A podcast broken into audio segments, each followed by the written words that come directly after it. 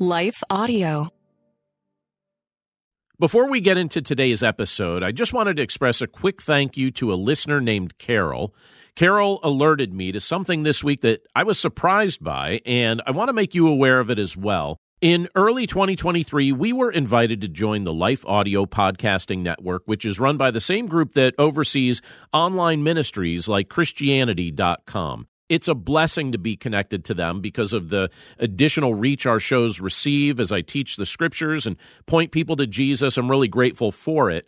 Ad revenue is what helps fund the network. Some of those ads are done in house, others are dynamically inserted into various shows. And Life Audio, they work to screen which ads are allowed and which ads aren't. And Carol alerted me that there was an ad that was showing up on my shows that definitely doesn't fit with the teaching of God's word, nor does it align with anything I would personally support. So I immediately alerted our network, and they discovered that a company had subversively snuck their ads into the ad pool that was feeding several Christian podcasts and our show was one of the ones that was affected. And I know of at least one other show on the Life Audio Network that was impacted as well. So today I wanted to express my sincere thanks to a listener named Carol for taking the time to make sure that I was aware of this issue. The company that did this has been banned from advertising on the Life Audio Network. But if you ever hear something like this ever happen again, because it certainly could, I hope it doesn't, but it certainly could, please don't hesitate to email me. I check my email daily. My email address is listed in the show notes, so feel free to email me if you ever notice something like this ever again. I would be very grateful to know it, and it's not something that showed up on my end, so if Carol hadn't alerted me, I don't think I would have even heard this. With all that said, thank you so much for listening. I'm super grateful for having an active community of listeners who listen each day to my various shows. Just super grateful for you all. And with that said, let's hear from today's sponsors and then jump right into our show. Hello, folks. My name is Derek Grier, and I'm reaching out to fellow pastors and church leaders just like you to join me and other Christian leaders and organizations throughout the nation as we come together on June 8th and 9th for National Unity Weekend. Together, we will show the love of Jesus as we serve our communities on Saturday, June 8th, and then preach from a shared text on Sunday, June 9th. To register, go to unityweekend.com. That's unityweekend.com to join us as we unite the church and unite the nation. Hi, everyone. If you've been injured in an accident that was not your fault, listen up. We have legal professionals standing by to answer your questions for free. Call now and find out if you have a case and how much it's potentially worth. Call 800 497 4410. I'm here with spokesman John Wolf. So, John, tell everyone listening who should call right now. Well, Maria, first off, thank you for having me here. It's always nice to answer the listeners' questions. Now, as far as who should call in, Anyone who's been injured in an accident and think you deserve compensation, give us a call right now. 800 497 4410. You'll find out if you have a case and how much it's potentially worth. Thanks, John. You heard it, folks. Take advantage of this opportunity and call now. 800 497 4410. Advertisement sponsored by Legal Help Center may not be available in all states. You're listening to Daily Devotions with Pastor John.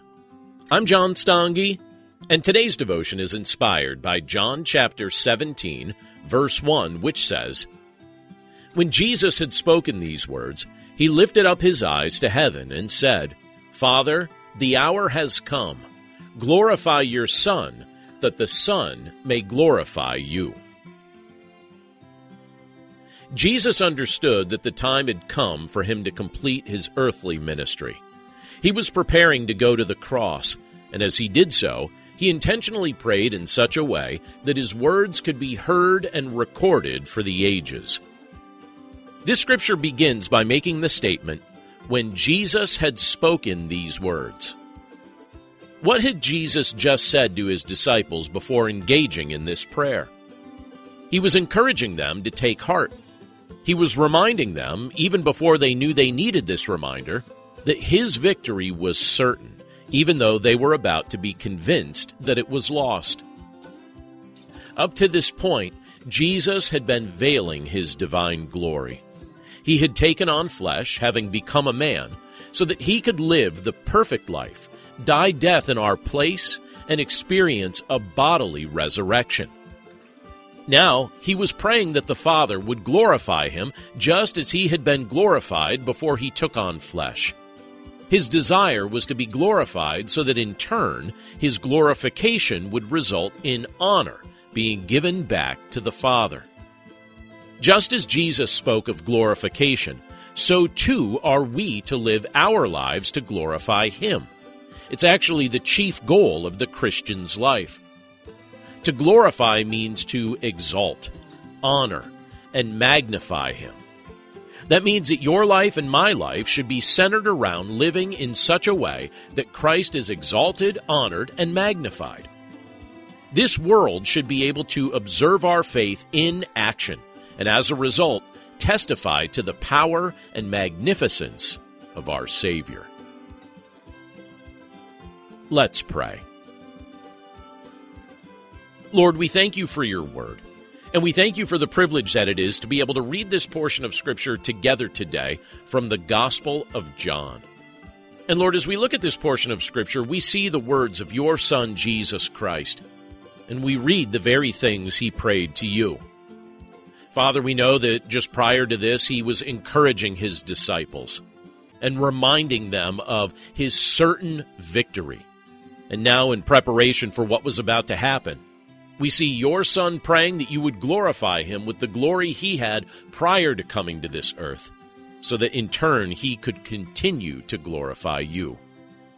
And Lord, we're grateful to be able to read that together today because we know that that's the goal of our lives.